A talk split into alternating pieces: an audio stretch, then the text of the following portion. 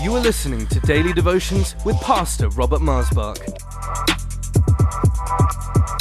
We believe that these devotions will encourage and strengthen you. So tune in, connect, and be blessed. For any more information, please visit us online at lifechurchuk.org. Welcome to Life Devotions. Thank you for joining me today. I can't stop praying for you, is the title of this devotion. I am so grateful that I was raised in a home where prayer was the order of the day. You know, really the only time that that I remember in the home we would meet with my dad was at 5:30 dinner. We all sat at the table, the big table, and we all would wait until Papa prayed and then we would eat. And that was a custom in our house. And my father was a bit of a joker.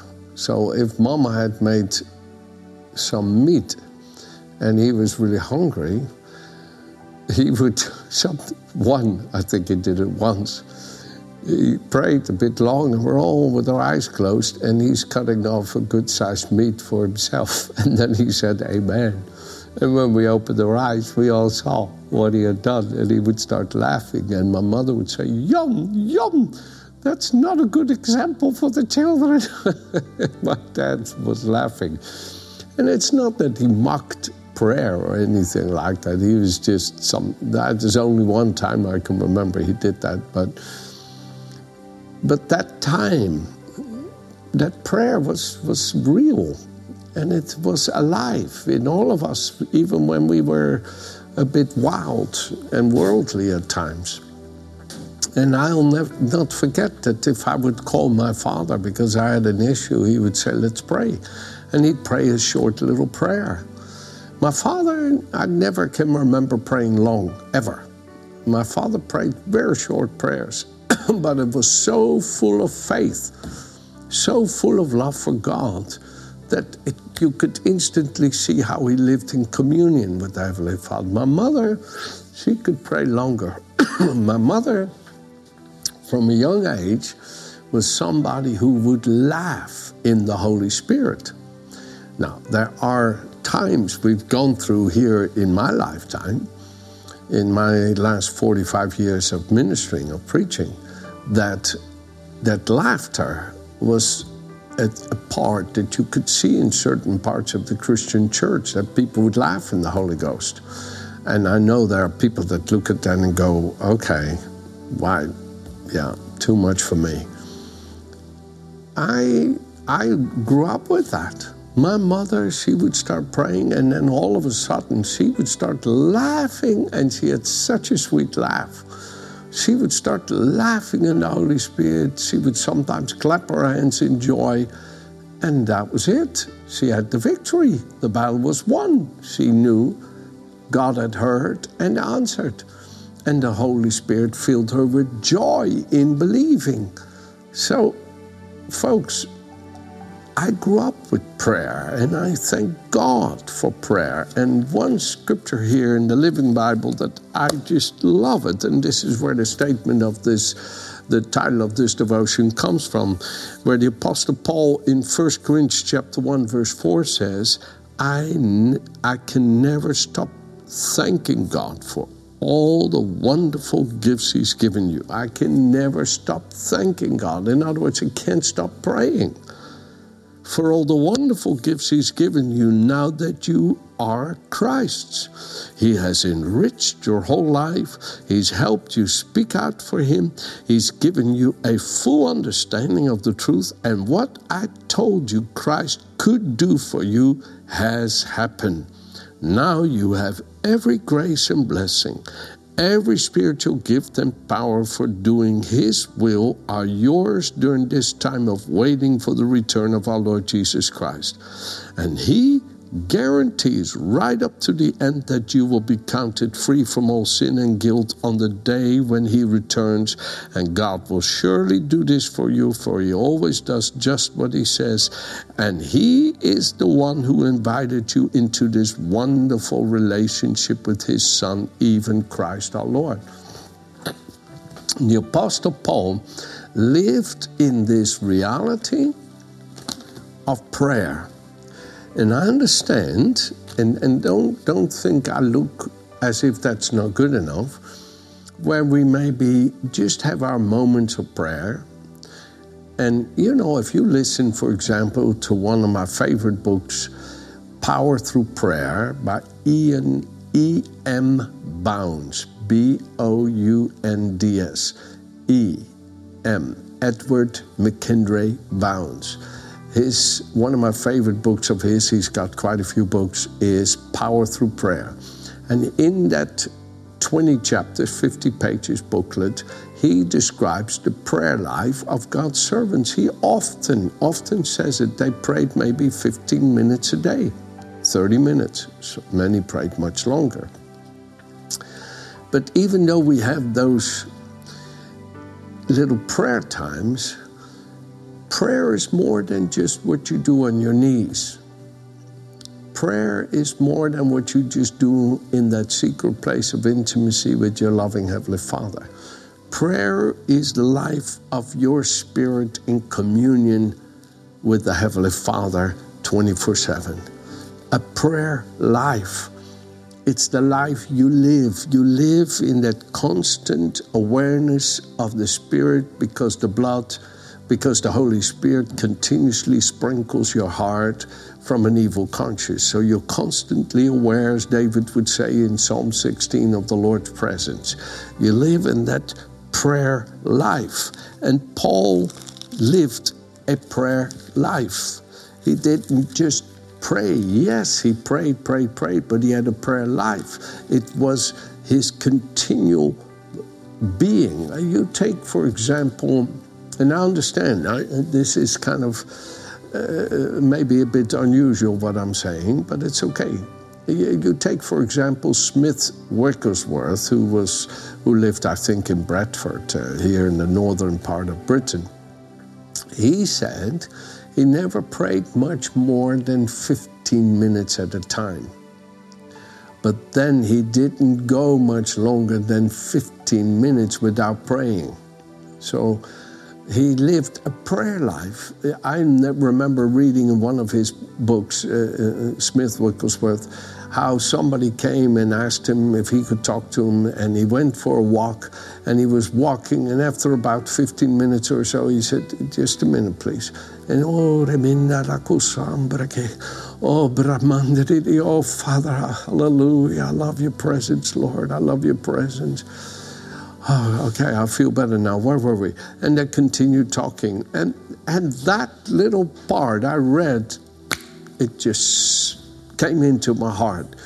And, and I like to live this way. I like to live a prayer life. And Paul says here in Romans chapter 1, he says in verse 8, First, I thank my God through Jesus Christ for you all that your faith is spoken of throughout the whole world. For God is my witness, whom I serve with my spirit in the gospel of his Son, that without ceasing I make mention of you always in my prayers, and making requests if by some means now at last I may find a way in the will of God to come to you he says, without ceasing. You see, the fire of communion, of the living word, of the living, life giving spirit of Christ in Paul was keeping his prayers hot. They never had time to cool down. In other words, you see, for many of us to go into the heat of communion with the Father, we need a lot of songs, we need praying and praying, and then, oh, there, there, we could, oh, glory, oh, hallelujah, and the fire is re, rekindled. But I would like to present a thought to your heart today.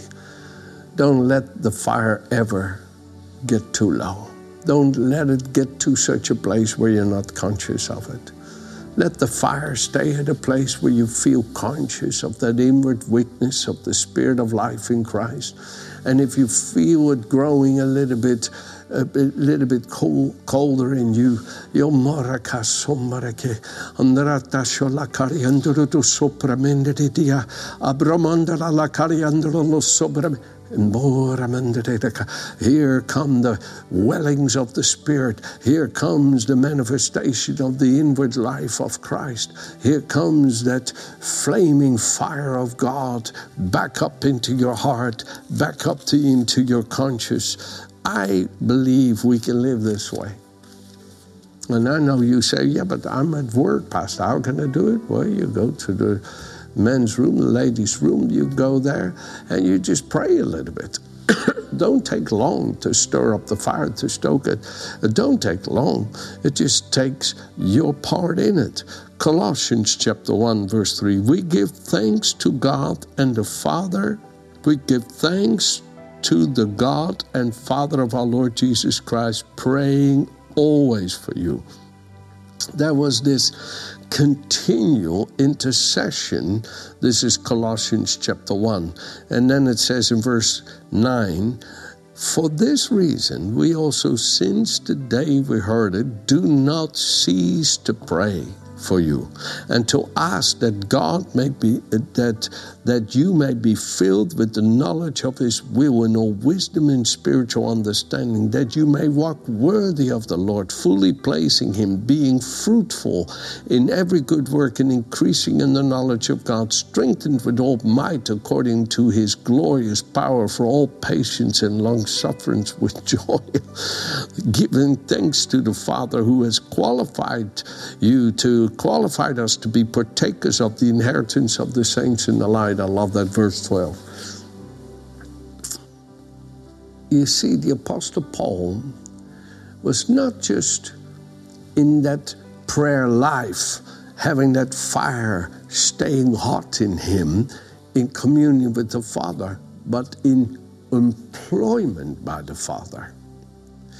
To see some breakthroughs in precious souls, there needs to be a continual carrying of prayer, a continual upholding in prayer, and continual supporting in prayer. The Apostle Paul writes to the Philippian church, and he says in chapter 1, verse 19, he says, I know that all these things that I'm going through are going to work together for my good through your prayers and the supply of the Spirit of the Lord Jesus. I mean, I'm right next to Philippians here, in, and he says, For I know that this will turn out for my deliverance through your prayer and the supply of the Spirit of Jesus Christ what I quoted it was a bit of classic amplified, but through your prayers and the supply of the Spirit of Jesus Christ, your prayers.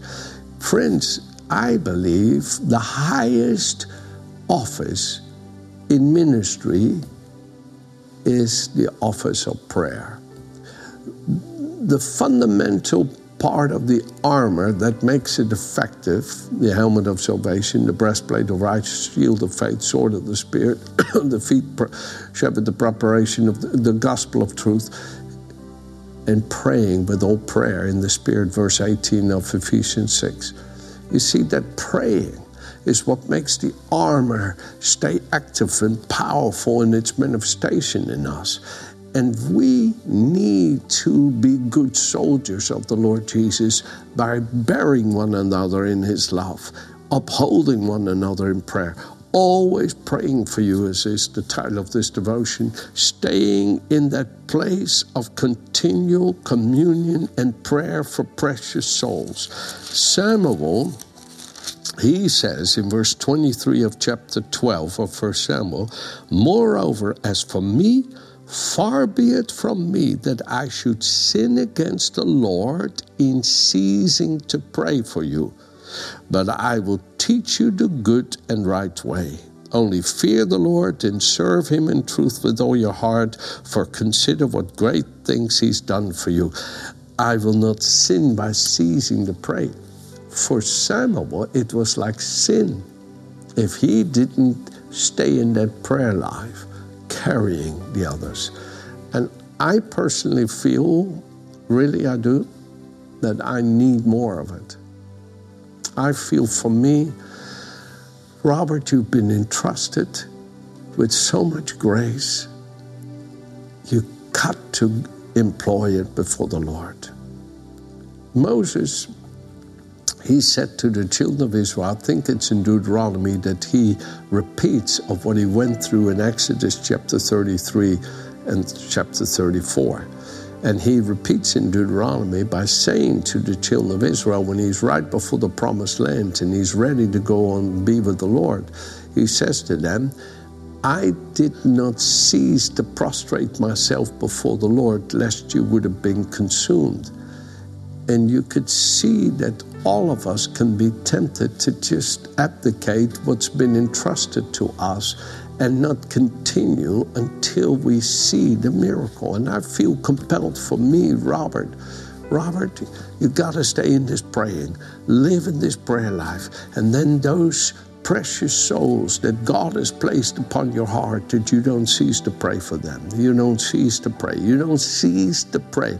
You pray through, as we used to say it many years ago. You pray through into the answer, pray through into the miracle. You know, my dear sister Connie is a precious woman of God. And she has two beautiful children. Her oldest, her firstborn is Melanie, who's married with Phil, and her and her husband are pastors in Los Angeles. Phil and Melanie Roberts are pastors in Los Angeles with their beautiful two children, Micah and Adriana. Uh, uh, uh, mm-hmm. Okay, I know the name, but I won't come. Anyway, and then the next son of my daughter is Brenton. And Brenton is married with Kristen, and they pastor a church in Murrieta, California.